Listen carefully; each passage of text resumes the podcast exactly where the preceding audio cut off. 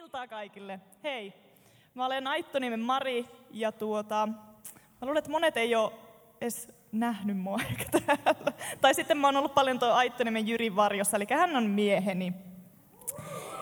Ja tuota, rukoillaan heti tähän alkuun. Ehkä se on semmoinen hyvä hetki tähän kohtaan. Kiitos Herra siitä, että, että sä annat oikeasti mulle ne sanat, mitä pitää sanoa, ja sä tiedät, kuinka paljon mä puhun ja kerkeen puhun lyhyessä ajassa, niin auta, että kaikki se turha, niin se menee vaan ohi kaikilta ja että se jatkaa matkaansa. Ja että, että voisi oikeasti tulla sellainen, että se sun, sun sanoma ja se, mitä sulla on Herra antaa jokaiselle, niin, niin että se voisi mennä jotenkin läpi. Ja Herra, mä pyydän, että sun pyhä henkes voisi jotenkin vaikuttaa jokaisen kohdalla ja vähän niin kuin pikkusen houkutella ja kolkutella siellä niihin asioihin, mistä mä tuun tänään puhumaan ja jakamaan. Herra, mä pyydän, että sä jotenkin semmoisella sun hoitavalla rakkaudella ja sun eheyttävällä, eheyttävällä läsnäololla jotenkin oot tässä meidän kanssa. Aamen. No nyt näyttää oikealta, kiitos. Eli ihmemiehestä pitäisi puhua. Ja tuota, mä ajattelin, että varmaan pitää ensiksi kertoa vähän itsestäni, koska olen vähän ollut tuolla jossain varjoissa. Mä oon ollut monessa tehtävässä mukana kyllä, mutta ehkä mä oon vähän semmoinen joka, joka vaan menee jossakin. Eli on 20 plus. ja, ja, tota, ja mä tuun tuolta Susirajalta Tohmajärveltä, mikä ei sano todennäköisesti kellekään mitään. Siinä on semmoinen, joku ties, yes. Eli tota, siitä on semmoinen, olisiko sitä 20-30 kilsaa sitten tuonne Venäjän rajalle, että susia ja muuta on siellä meillä kaverina. Ja ja näin, mutta tänne olen sitten eksynyt tuon minun Kihniön mieheni perässä. Kihniöläiset heti huutamassa. I know you girls. mutta tota, öö, mä oon syntynyt sellaiseen perheeseen, missä äiti on ollut aina uskossa ja se on aina sitten kulettanut kaiken maailman lastenleireille ja pyhäkouluissa ja kokouksissa ja ne on tullut hyvin tutuksi sitten sitä kautta. Ja sitten mulla on kolme veljeä, kaksi isoveliä, yksi pikkuveli.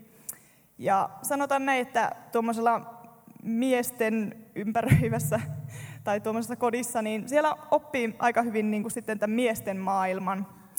Ja mä oon joskus sanonut, että se on mun veljen vika, että mä tykkään tapella. ja oli se sitten sanallista tai fyysistä, mutta kuitenkin. Mutta huippuveliä on. Ja tota, se ehkä, mitä mä tuun jakamaan, liittyy juurikin näihin perhesuhteisiin ja siitä mä ehkä sitten jatkan vielä matkaani. Eli meillä ehkä se mun asema tyttärenä, ainoana tyttärenä, ei olekaan ollut se prinsessa, mikä helposti ehkä tulee, no hei, että tuo on sitten semmoinen lellikki ja se saa olla aina se semmoinen, että sitä pidetään kukkaa kämmenellä ei, että mua 6-7 vuotta vanhemmat veljet oli sitä mieltä, että jos mä rupesin itkemään, kun ne antoi mulle selkää, niin sanoin, että turpa kiinni, että saat vielä enemmän selkää.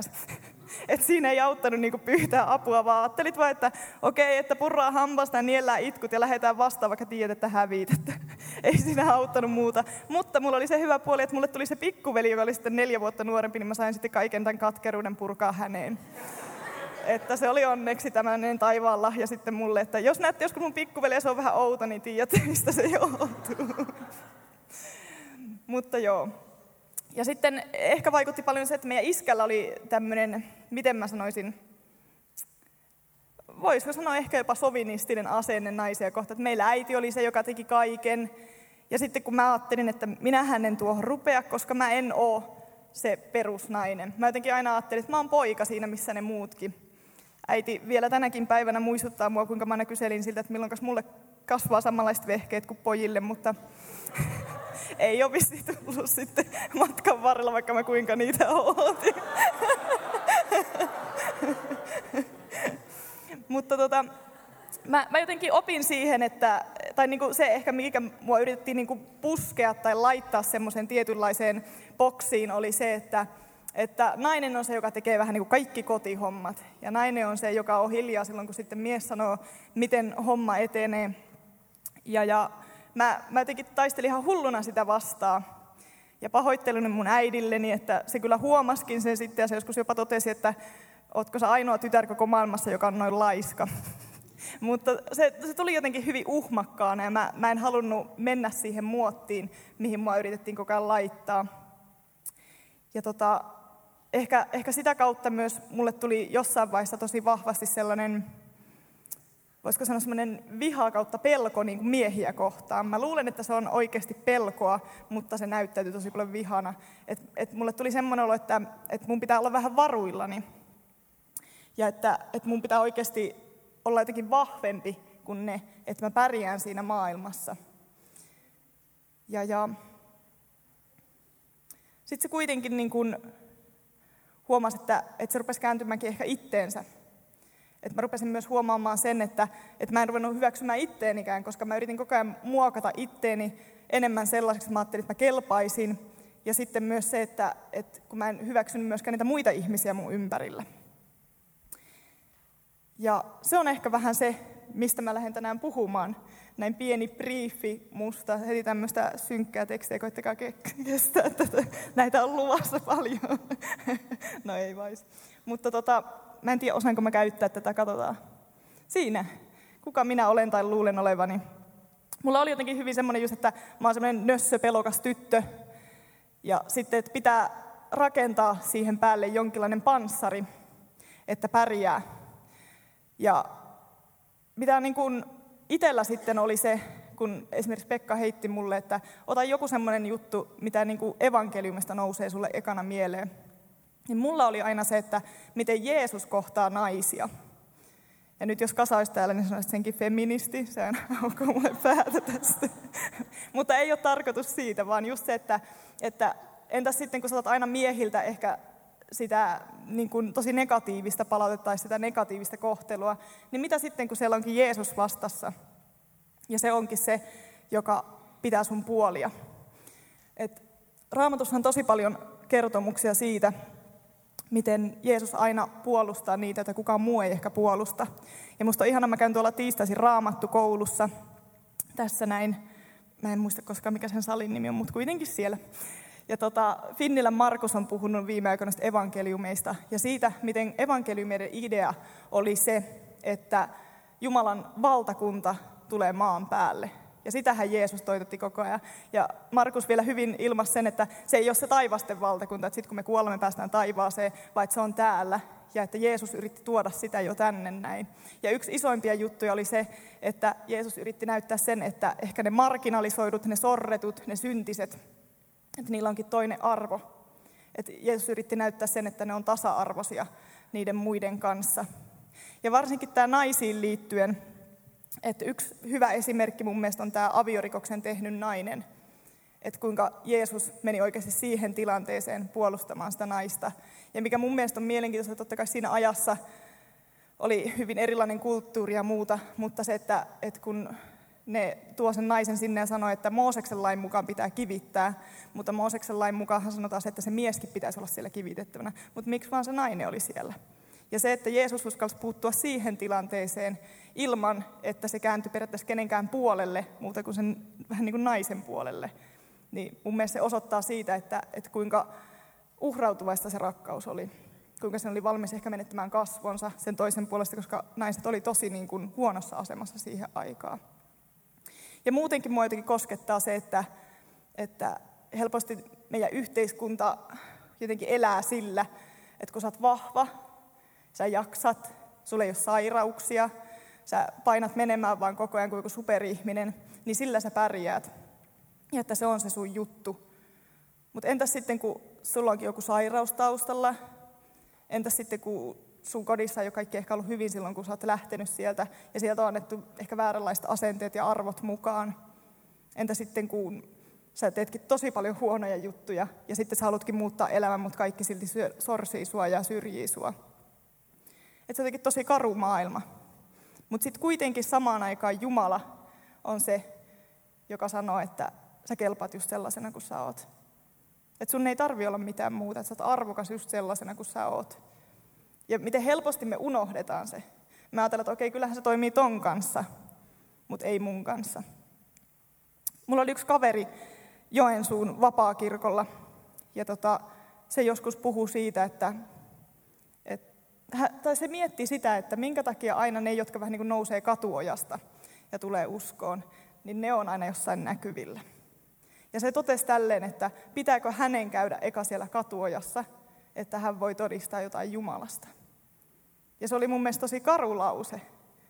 Että niin kuin samaan aikaan siinä on se, että niin kuin pitääkö mun muuttua joksikin toiseksi, että mä voisin olla tuolla puhumassa. Ja pakko myöntää, että ennen, ennen tätä puhetta, niin itsellä oli tosi, tosi paljon niin kuin haasteita ja oli tosi paljon vastustusta siitä, että mä ajattelin, että en mä voi mennä puhumaan. Ihan jo sen takia, että mä oon nainen, vaikka sille ei oikeasti ole merkitystä, mutta jotenkin kun se on iskostunut tuonne tosi vahvasti, että se aina sitten kuitenkin nostaa päätään sieltä. Ja sitten se, että mä ajattelin, no mä oon vielä niin penska, että en mä tiedä mistään mitään. Elä, elä yskiiri. No okei, okay, on ollut joskus sitten. Mutta kuitenkin, niin kuin, että, että jotenkin huomasi, että ne asiat, mitä ajattelit on käsitellyt jo, niin yhtäkkiä ne lyötikin päin sun näköä. Ja sä rupeat miettimään, että meenkö mä? Että annanko mä sille pelolle ja sille ehkä jopa mun vanhalle minälle vallan, että mä rupeekaan. Ja mä painiskelin tosi paljon sen kanssa ja oli monta kertaa menossa laittaa Pekalle viestiä, että perutaan tämä homma. Mutta sitten ihan tosi tosi pieni ääni aina mun sisällä sanoi, että tämä kuuluu tähän.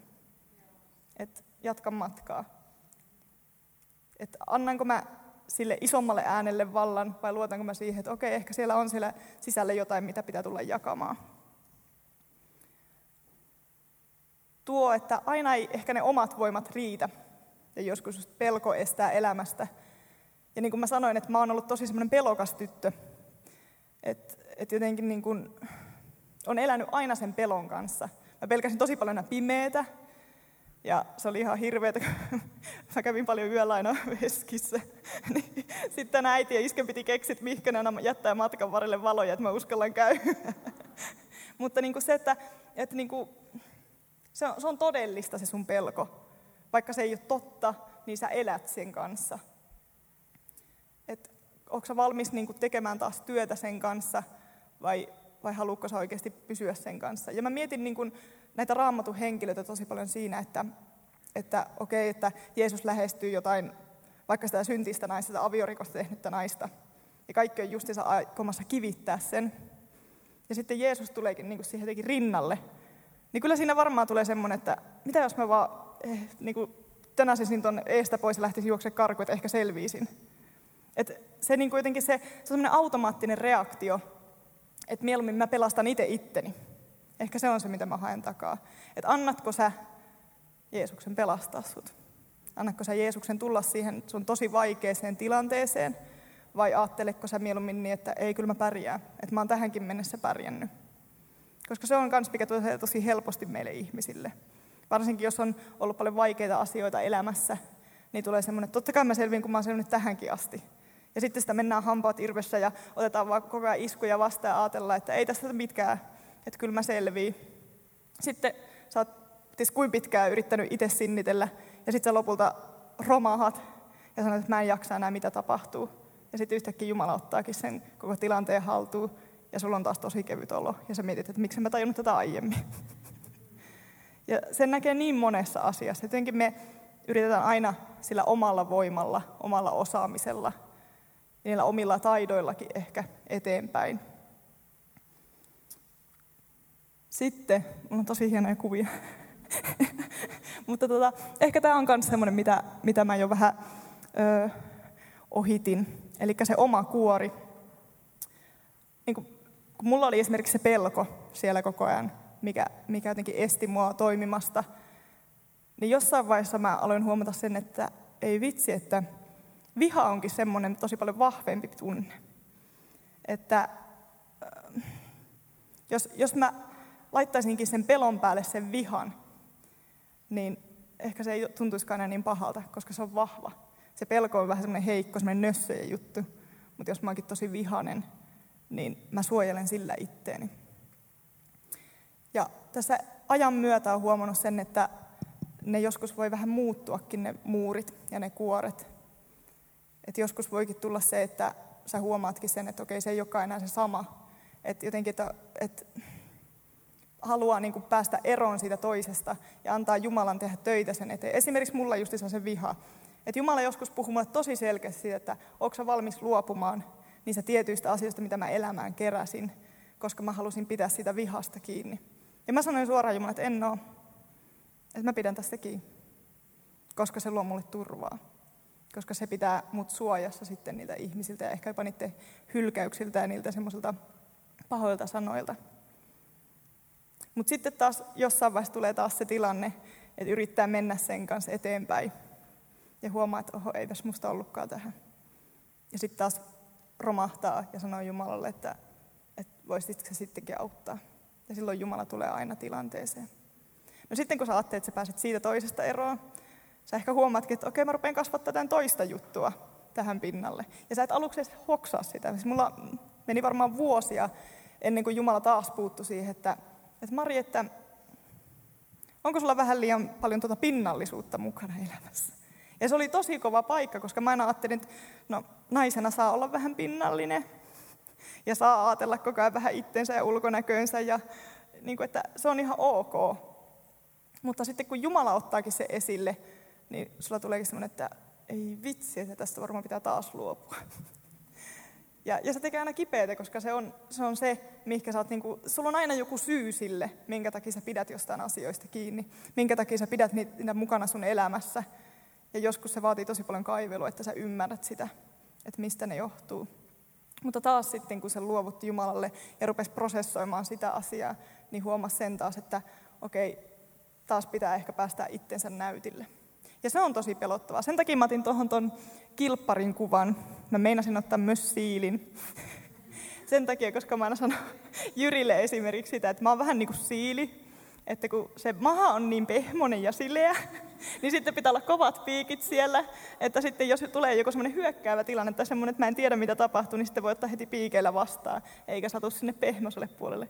Mä meinasin pyytää Jyrin tänne kertomaan tämän, kun se osaa niin söpösti kertoa se, mutta ei se suostunut. Mutta myös tuo kilpikonna, just se, että sulla on se kuori, ja heti jos joku yrittää tulla lähestymään sua, niin sä vetäydytkin yhtäkkiä sinne. Ja sitten sä ihmettelet, kun sä et ehkä saakaan sitä kaikkea, mitä sä haluat elämältä. Ja ihmissuhteissa tämä on tosi selkeä juttu. Että se toinen saattaa tulla oikeasti niin kuin hyvällä. Se saattaa tulla silittää sua, saattaa tulla hoitavaamaan sua, mutta siellä onkin se haava alla. Ja se ihminen satuttaakin, vaikka se ei tarkoita sitä. Ja sitten sä vetäydyt kuoreen ja sä työnnät sen ihmisen pois ja ihmettelet lopulta, että miksi mä oon jotenkin tosi yksin. Ja mä uskon, että näitä on hyvin monenlaisia, näitä kuoria. Et mulla jotenkin tuli tuossa penkissä mieleen, mä en tiedä miksi, mutta niin kuin, että, että siis semmoinen ihan taloudellinen tilanne, niin se voi olla joillekin hyvin sellainen, että piiloudutaan aina sen taakse. Tai sitten se voi olla esimerkiksi joku ihmissuhde. Saatte, että niin kauan kuin mä oon tämän ihmisen kanssa, niin mulla on kaikki hyvin. Mutta heti jos se lähtee pois, niin mä onkin sitten romahtamispisteessä. Joskus täytyy murtua, että voi tulla eheäksi. Joskus se vaatii tosi kovaa murtumista. Ja tähän ehkä mä haluaisin myös lohduttaa sillä, että kukaan ei vaadi sulta tätä. Sä saat olla niin kuin sä oot loppuun asti. Ei kukaan tule sanomaan, että oletko nyt varmasti käsitellyt nämä ja nämä asiat, onko nyt muurit murrettu tai muuta, vaan ei, sä saat olla ihan rauhassa. Kukaan ei tule vaatia sulta mitään. Jeesus ei tule vaatia sulta mitään. Ihan samalla tavalla kuin raamatussa Jeesus aina kysyi, että tahdotko sä tulla terveeksi? Tahdotko sä lähteä seuraamaan mua? Aina se oli se, että sun pitää itse tehdä se päätös. Mutta se, mitä mä itse voin kertoa omasta kokemuksesta, että kun oikeasti antaa Jumalalle luvan, että sä saat työstää, saat eheyttää ja hoitaa mua, niin siitä lähtee tosi mielenkiintoinen prosessi. Se sattuu välillä ihan sikana ja välillä tekisi mieli vaan sanoa, että tämä oli tässä, mä lopetan nämä uskojutut kokonaan. Ihan oikein, siis tosi karulta se kuulostaa, mutta kyllä siinä välillä tulee semmoinen, että ei, ei tässä, ei tässä ole niin järkeä. Et jotenkin, että, että ne, ne haavat joskus tosi syvällä. Mutta sitten taas se, mä tiedän sen, että sitten kun ne tuo sinne Jumalan eteen ja ne oikeasti antaa Jeesuksen hoitavia käsiin, niin sä saat huomata taas sen, että mitä siunausta se taas tuo. Kuinka se rupeaa toimimaan. Yhtenä esimerkkinä mä voin sanoa, että öö, mä DTS, eli opetuslapseuskoulu aikana, käsittelin tosi vaikeita juttuja. Ja me ollaan Jyrin kanssa välillä mietitty sitä, että jos mä en olisi koskaan käsitellyt niitä asioita, niin mä en usko, että me oltaisiin yhdessä. Tai mä en usko, että meillä olisi kiva olla yhdessä. Todennäköisesti mä olisin kantanut niitä ihan hulluna vaan siihen suhteeseen ja ruvennut hajottaa myös sitä toista niillä asioilla.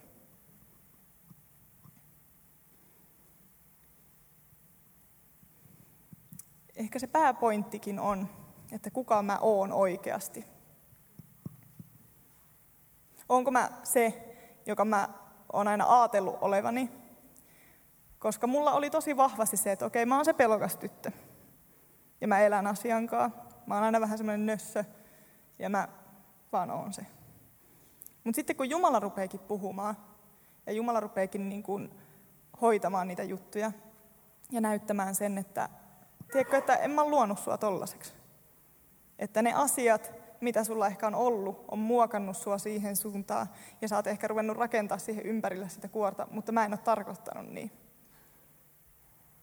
Mä annan yhden esimerkin. Mä olin sen DTSn aikana aktiossa Malavissa, Afrikassa. Ja voin sanoa, että se oli ehkä pelottavin kokemus ikinä. Et tota, ekan viikon aikana oli kolme kertaa, kun me oltiin hengenvaarassa. Yksi oli se, että tota, semmoiset humalaiset taksikuskit uhkas ampua meidät keskellä yötä. Toinen oli se, että tuli maanjäristykset ja siellä vähän romahti aina kilsan päässä paikkoja. Ja sitten kolmas oli se, kun me yritettiin paeta niitä maanjäristyksiä, niin meidän pussi meinasi suistua sitten tonne kuiluun. Niin siinä pussihetkessä mulle tuli semmoinen ihan sama. Antaa mennä vaan. että niin kuin, siinä tuli vaan semmoinen, että oikeasti jos sä haluat, että mä kuolen, niin tapan nyt kunnolla sitten. että niin kuin, et ei, ei tämä vaan voi olla näin, että tämä koko Turkasen kaksi ja puoli kuukautta on sitä, että mä vaan koko ajan mietin, että milloin mä kuolen. Mutta sitten taas, kun siitä selvisi, siis mullahan ensinnäkin tuli se, että mä reagoin kaikkiana vatsallani. Niin mulla tuli sille, että mä en pysty enää syömään enkä juomaan mitään, koska se pahensi aina mun vatsakipuja. Ja voitte kuvitella, kun on semmoinen 40 astetta lämpöä, niin se juominen on esimerkiksi tosi tärkeä. Ja ne oli tosi huolissaan jossain vaiheessa musta. Ja mun puolesta rukoiltiin paljon ja muuta. Ja jossain vaiheessa ajettiin pelon henkeäkin ulos. Mä en tiedä, onko se ihan jees, mutta, mutta mä selvisin siitä nouhat. Ei jäänyt traumaa tai mitään. Mutta se, niin että, että siellä oikeasti kävi läpi niitä omia pelkoja. Ja se oli välillä oikeasti ihan hirveetä. Et, et siis mä vaan porasin sen pelon takia. En mä oikein aina tiennyt, että miksi mä niinku pelkään, mutta mä vaan pelkäsin. Ja siellä oli tosi paljon sellaisia hetkiä. Ja nyt taas, kun mä mietin jälkikäteen sitä, niin mä olen että onneksi mä kävin siellä. Koska mä opin taas jotain uutta. Mä opin taas luottamaan ehkä Jumalaa. Ja mikä on hassua, niin kaikkien niiden pelkojen keskellä, että tiettikö, poraat räkäposkella siellä ja ajattelet vaan, että mä kuolen kohta, että Jumala tuu hakemaan omasi niin samaan aikaan joku pieni osa musta rukoilee, että Jumala, että tee musta joskus maailman urhein nainen. Että mä koko ajan kuitenkin ajattelin sille, että Jumala pystyy mihin vaan, vaikka se minä, minä, tosi iso minä, pelkää, niin silti mä luotin siihen, että mä voin olla jonain päivänä jotain muuta.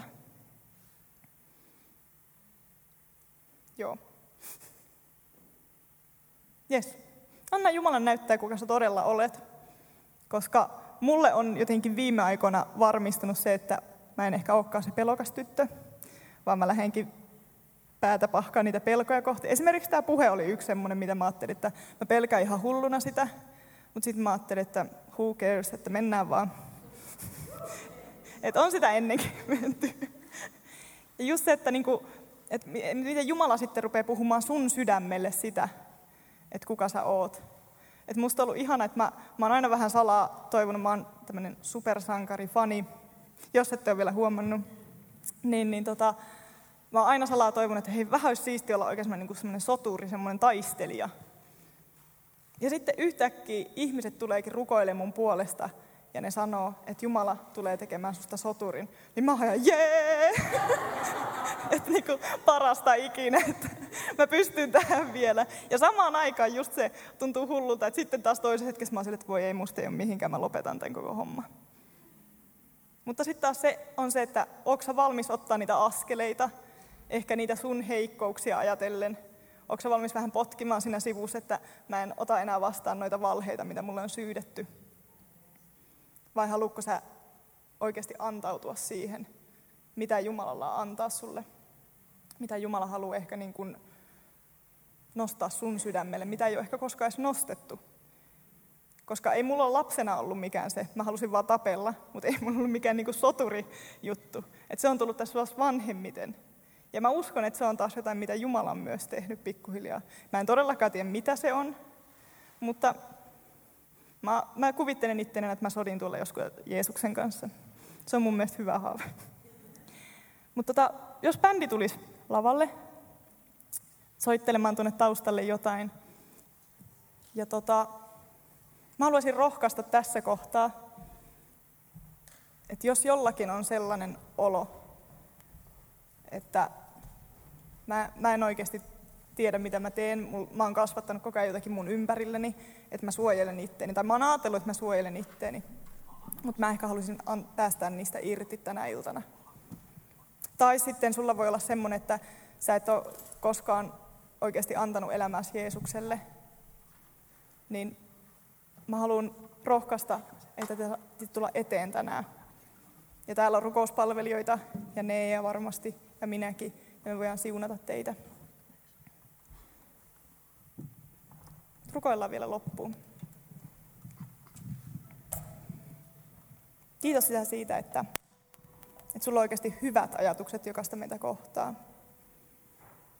Kiitos siitä, että ihan sama mitä me ollaan käyty läpi, tai mitä edes tulee vielä vastaan, niin oot meidän lähellä. Että ihan niin kuin Jessikakin todistuksessa sanoi, että, että Jumala on niin lähellä. Varsinkin silloin, kun tuntuu, että ehkä ne omat voimat ei riitä. Tai ehkä jotenkin niin kuin se oma heikkous, ne omat pelot ja ahdistukset alkaa vallata. Niin Jeesus on silti tosi lähellä.